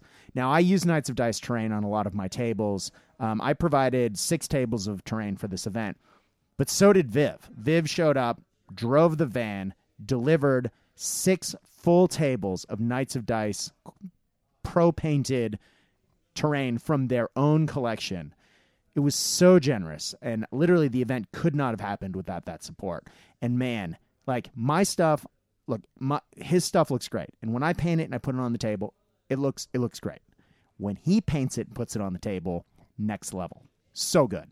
Yeah, his stuff looks really good, and, and one of the things I, I like about the Knights of Dice is Viv and Scott. They're gamers themselves, Yes. So they make practical pieces, Right. You can get your hand into the floors uh, to to move troops about. You know, they, they, it's those little things that make it uh, really. They're not just pretty; they're they're they're, they're good gaming pieces. and they're durable. You're not gonna like kick a corner in or like, oh, I broke the the roof off again. No, it's I have so I made the tabula rasa. They're they're cheapest of the cheap range. I bought six of their um, houses for a ridiculous price. I think it was like six full houses. For, I, I can't even remember. It was like ninety bucks, eighty. Yeah, bucks. they retail for less than twenty bucks each. Yeah, and I bought so and then I did them, and I've used them in multiple events now, and they are in mint condition. They are in some of the best condition of my terrain at the moment, and I'm looking at it going, man, that's great quality, and, And- that's the cheap stuff. Yep, and a, a, a, an aspect of that MDF MDF terrain that I, I only just realised recently. See, it's nice and thin when you buy it. It's easy to sneak it into your house. yes. What do you mean? Oh, that old thing here has been down the back for a while. Just found it in the cupboard. Yeah, exactly right. yeah. Why has it got the 2018 designed and manufactured label on the bottom? That's the question. Dope cut. Yeah. Oh man. And um, when you order from them, man, they they comes really quick. Especially, I mean, look, it's obvious they're in Melbourne, so we get the stuff before anyone else. But it's yeah, it's just so good. It's about a 45 minute bike ride if you're interested. I've been out on the bike. If you're in Melbourne city center, Yep. like we are, which is great. Did you want to say something, Dave? Oh, it's just around the corner from my daughter's house, so it's it's only about um, eight minute bus ride. It's awesome, man. And and he's in all the local shops too. So I buy mine from the local friendly game store and I just walk in, pick up a handful and walk out and it's easy as. Um, but yeah, I'm looking forward because uh, yesterday Viv was dropping that there's a whole bunch of new Tabula Rasa stuff coming and part of that is a new set of Pacific terrain. And he's going to do add to their World War II terrain with an entire new um, sla- uh, you know swath of World War II Pacific buildings, which is just going to be awesome. Adding to what they already have, because uh, I've been talking with a lot of the new guys, um, like the the guys who came over from Malifaux and other game systems. So the the Jermaines, the Pips, the Nick Beatties, um, all those guys, uh, Tony, and we're all looking at it and we're all going, ooh, Pacific. Ooh, possibly Konflikt 47. Ooh, Konflikt 47 Pacific. And so um, there's going to be, I think there's going to be a swath of uh, new Pacific armies coming soon, which has kind of got my jimmies rustling um, because I, uh, I I may have. Uh, so okay, a couple months ago, I so we've all talked about what we're doing next. This is what I'm thinking. So a couple months ago, I flew home, and when right the night before I flew out, I got this really crazy idea to convert Japanese paratroopers using the Warlord plastics, and I posted a bunch of pictures of it on the Facebook page for this podcast, and I got really excited about it. And then I flew a really long way, and I read a lot of great books because I took pictures of all the text I had on it, um, put it on my iPad, and I did a ton of research on the plane. And then I slept on it, woke up in the States, and was like, yeah, this is going to be great. And I ordered um, a box of Japanese to arrive back in Melbourne while I was away and was like, yeah, this is, know, I'm ready to go. And then I spent two weeks in Boston preparing for my sister's wedding, um, having a great time, but it, it ground the life out of me a little bit. And then I came back and I had all the Star Wars Legion stuff sitting in my house that Patch had painted that I really needed to base and get on the table and was like, okay, uh, I'll do the Japanese paratrooper thing another time. And it just went on the shelf. But walking around yesterday, I went, yeah, okay, this this is a thing. Let's let's talk about this. So Lee, Mr. Paratrooper Man, let's talk shop, shall we? So, what is the the thing in bolt action that makes paratroopers paratroopers? What's the big rule? Uh, I'd say stubborn. That is correct. So, that means paratroopers typically cost what, 14 points? Yep. Yeah, 14 points a pop. Now, Japanese paratroopers are early in the game, so they would have still been around at that point, so they could have gotten stubborn, but they don't because the Japanese special rules have fanatic built in. So they don't get stubborn. So they're 13 points a model.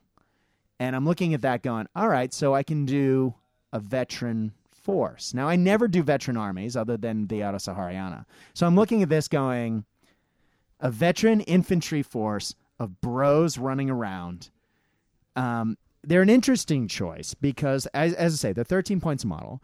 Um, you can take so five to 10 guys in a squad, 13 points a pop.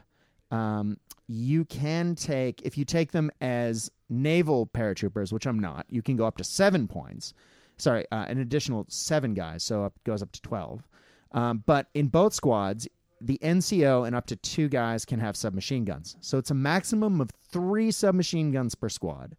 Um, you can take a light machine gun, um, and or you can take anti-tank grenades as usual. Uh, now, that is very different from a lot of other paratrooper lists. Usually, you can festoon them with SMGs, um, and you can drown them in stubborn, and you get all sorts of special rules. These are fairly boring and basic. However, paratroopers. I mean, one thing the Japanese list does not have, unless you're running um, cavalry without cavalry, um, is tough fighter. You can't give Japanese tough fighter. It it kind of fundamentally breaks their rules, um, which is I think one of the reasons why you can't deck the squad out with SMGs. It would make them kind of broken AF. But I'm looking at a particular um, formation of Japanese paratroopers that were sent in at the very end of the war to disrupt um, an airfield that was bombing um, the home islands. And so they were actually glider dropped. They weren't actually drop dropped. So they're not wearing paratrooper costumes. They're actually or outfits. They're wearing uniforms of sort of Japanese, regular Japanese uniforms at that point, but they dyed their own and they stained their own uniforms, much like the Marine Raiders did at Makin Island. They stained them different colors. So there were like dark green uniforms with black, giant black splotches all over them. So they're kind of camouflaged. Um, and as they dropped in, almost all of the planes were shot uh, out of the sky and were destroyed. And one plane landed, and that one plane of guys or glider of guys caused all kinds of havoc in the dark. And I just found that was fascinating. They knew it was a suicide mission. They had no extraction plans. Their whole point was to try and save the home islands. Now I'm looking at that going, now this could be a really interesting historical force, especially as a what if. But they had very limited weapons. So no AT, no tank support. Um, but what they did, they were suicide troopers. So I wouldn't have. Normally, I'm like, eh, do I take suicide AT? Eh. I would have no problems taking it in this list. So maybe um, looking at what they actually had, s- maybe a couple medium machine guns, a light mortar, because they had those. Um, you know, take some squads with some SMGs. What are we thinking? Can you take those support squads as vets? Yes, you definitely can. Good question. Um, does this sound like an army? Because I'm I'm I'm getting all I'm getting all hobby excited, but then I'm like, if I put this on the table, is this going to be silly? Yeah, I think it comes down to points values. I think you'll find a thousand points a tank can cause you problems. Yeah. The bigger problem will be HE. So if someone's got a tank with a howitzer Yeah. on it, or they've got a medium artillery or something, it, it can cause you big damage to your squads. Mhm. And without having stubborn, you're more likely to take pins and break and go. So Fanatics helps you out.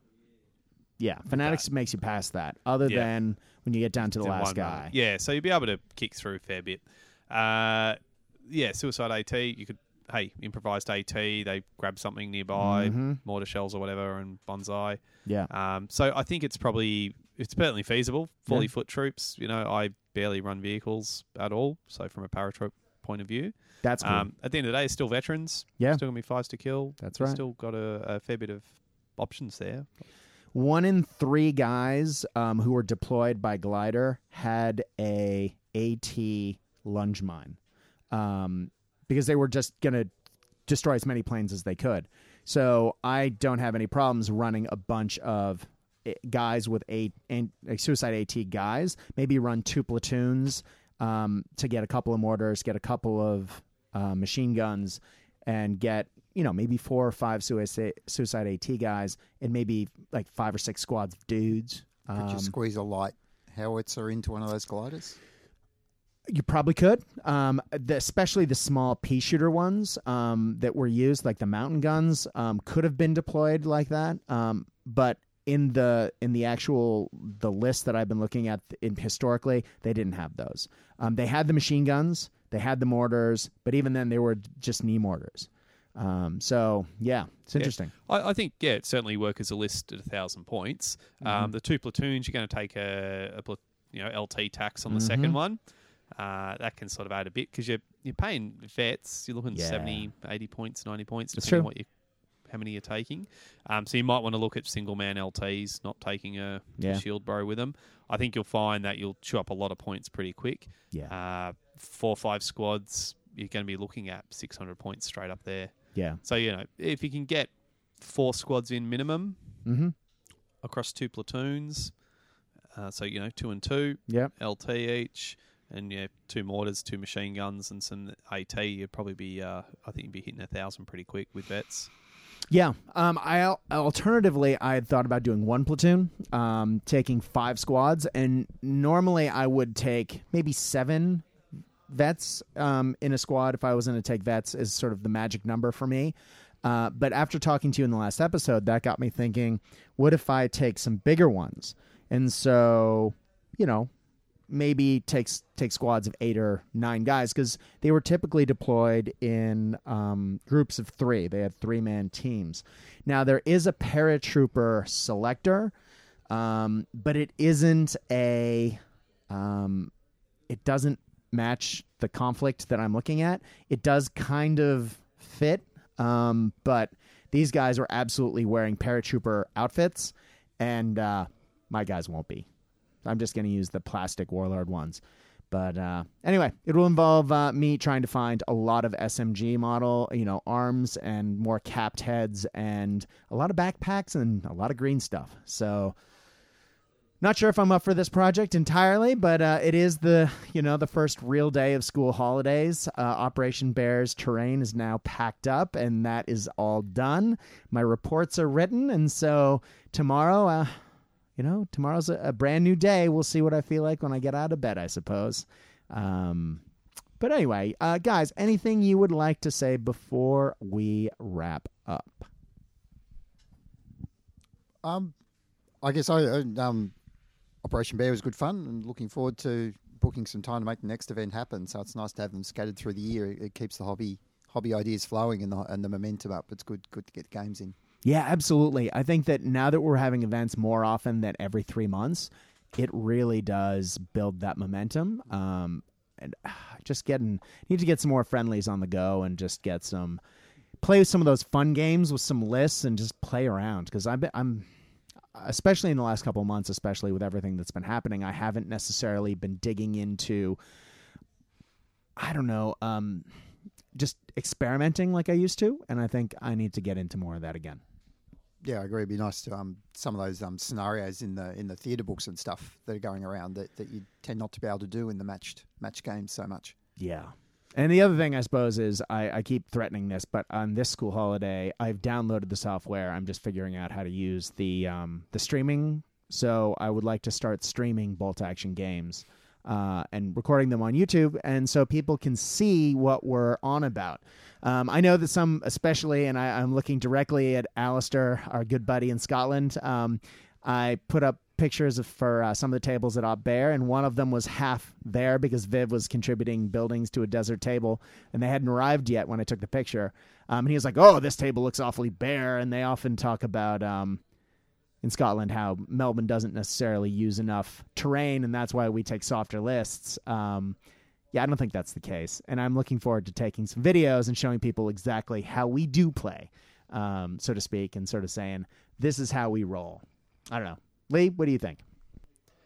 I think we've got lots of terrain. I Yeah. find um, most of our tables have a, have a good density. Um, Bolt Action's a lot more terrain dense than things like Warhammer or Oh yeah, um, 40k or even uh, Warmachine, which I play as well. We use a Mhm. much lighter terrain density on that. Although it's a four x four table, not a six x four. but still, Um, but still, yeah, it's it's not designed to be a heavy terrained game system. Whereas Right. Bolt is very much around having cover, blocking line of sight, directing your fire, blocking off fire channels, that sort Mhm. of thing. So I think that's what adds the tactical complexity to Bolt Action. Um, agreed. Whereas something like Warmachine, the, the complexity in tactics is really around stacking your combos. Mm-hmm. So it's the sort of comparison between the two games. You don't Right. need terrain in that system to do the cool stuff.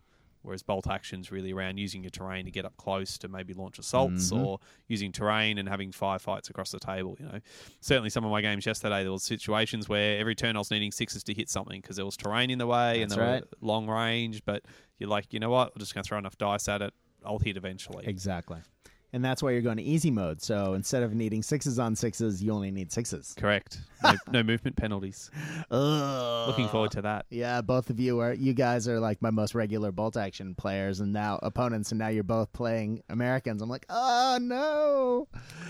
That's all right. I'll- Strap yourself in. yeah, I'll need to get my fanatics up and running, and then we can talk shop. You want some suicide AT? Catch. Anyway, uh, yeah, probably inappropriate to say on a family show. Um, I think that's about us, though. Um, so, uh, ladies and gentlemen, I think uh, if you would like to give us feedback, you can always find us on. Uh, if you type Cast Dice into Facebook, you will find the Land O Misfit Toys slash the home of the Cast Dice podcast. Please message me. My name is Brad. I am there. Um, that is my page. And if you have any sneers, jeers, abuses, or happy, joyous things that you've enjoyed about the show or suggestions for future shows, uh, please message us. There have been some great suggestions recently. Uh, I'm hoping now that I'm on school holidays, I will have the time to make some of those happen. Um, people have also been contacting me there about uh, suggestions for the Warlord cast. I know there was a lot of people clamoring for more information about the new Konflikt 47 book. If you have not listened to the new Warlord cast, it is uh, on our feed. Uh, you can find it there. Uh, episode four is literally all about Defiance, and it is a ripper interview with the guys who wrote it. So you definitely got to listen to that. But I think it's about that time. So, whatever game you are playing, and no matter where you are playing it, I hope that your dice roll hot, your beverages are cold, but more than anything else, whatever you're playing, we hope that you are having fun. Good night.